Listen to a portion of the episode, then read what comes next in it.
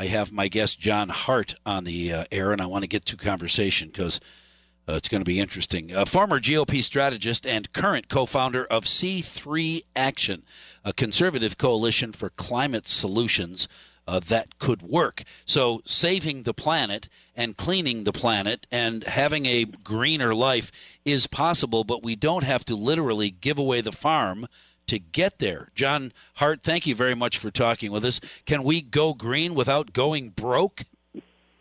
You said, Mike, absolutely. Well, Mike, it's important to note that, you know, President Reagan figured this out 40 years ago. So I'll just just to be forthright about my background is look, I worked for a very conservative senator for over a decade, Senator Tom Coburn, um, and I'm I'm a constitutional conservative. I believe in less government, lower taxes, less regulation, property rights. I actually own a farm.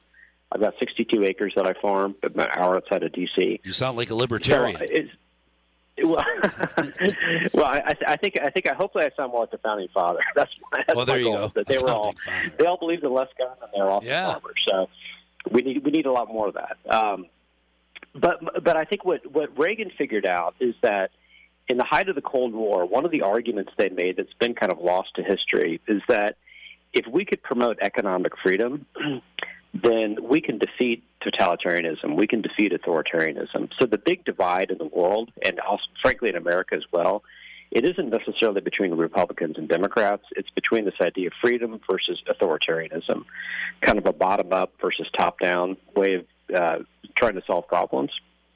And we did a, a tremendous study that a guy named Nick Loris wrote. Nick, Nick, we were fortunate to hire from the Heritage Foundation. He, he did the energy environment portfolio there for over a decade. And, and and the paper we put out, which is really the foundation of how we think about this this topic, is free economies are clean economies. We what we did is we looked at we did an over overlay, if you will, of the Heritage Foundation's index of economic freedom. In other words, the countries that are most free, and then we compared that to something called the Yale Environmental Performance Index.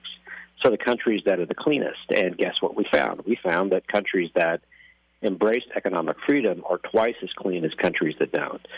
So I, I think in, so. In the conversation about the environment, about climate, uh, it's been highly polarized and, and frankly kind of weird for about 30 years, where Al Gore took took charge of the conversation, and I think. The, the people that I interact with a lot, where you know, and where I live, and just you know, work with, I move in and out of rural and kind of urban America every day and people who are very conservative are also uh, they take stewardship very seriously. They care about leaving the planet better off than we found it. But we just don't believe in big government solutions because they don't work. They're not. They're not effective, right. and that's that's really what our poll discovered very very clearly is that the the left's top-down authoritarian approach of just more regulation, you know, all, you know, pass the Green New Deal, put all the burden on American consumers.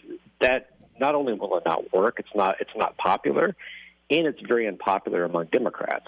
So, so the whole conversation is open to a big pivot, and that's what we're trying to trying to accomplish. I read part of a study, and maybe you wrote it uh, earlier this week or late last week that talked about the if the United States stopped all of its efforts to clean the planet's air, uh, the the the world would not notice uh, a tick in, in 10 years, 20 years, the world would still be in the same situation because apparently we're the only country who's actually doing anything substantive about uh, the air and the water. That's right. That's right. I, I, actually, okay. Nick Loris probably wrote that. Nick, Nick, who we, we hired when he was at Heritage, he did a he did a study that showed the green. If if we enacted the Green New Deal, it would have like 0.0002 percent impact yeah. on global temperatures. Well, and why is it that the greenies, the, you know, the, the, those uh, just nutballs, AOC and the others who want to enact the full boat Green New Deal, don't are, are so out of space, out of step with other Democrats, uh, Democrats who support all of the above fracking and nuclear energy yeah, and fossil yeah. fuels. They they all want an affordable life and a nice 401k too can we have all of the above and still have a clean clean air and clean water? Yeah absolutely. And just and just a, a quick fact point on the all of the above. What, the, what just so people understand what that means that means that all of the above energy strategy means we yes cleaner energy is is fantastic You know, Yeah. solar, wind, uh, nuclear is great. The, you know, the left hates nuclear energy, but 68% of Democrats support it. But more importantly, 71% of Democrats like this all of the above strategy, which again includes renewable, nuclear, and also fossil fuels. So the reason the United States actually has been the leader in reducing global emissions because of something called the fracking revolution, where we had cleaner burning uh, uh, natural gas, and that enabled us to to be less reliant on dirtier forms of energy.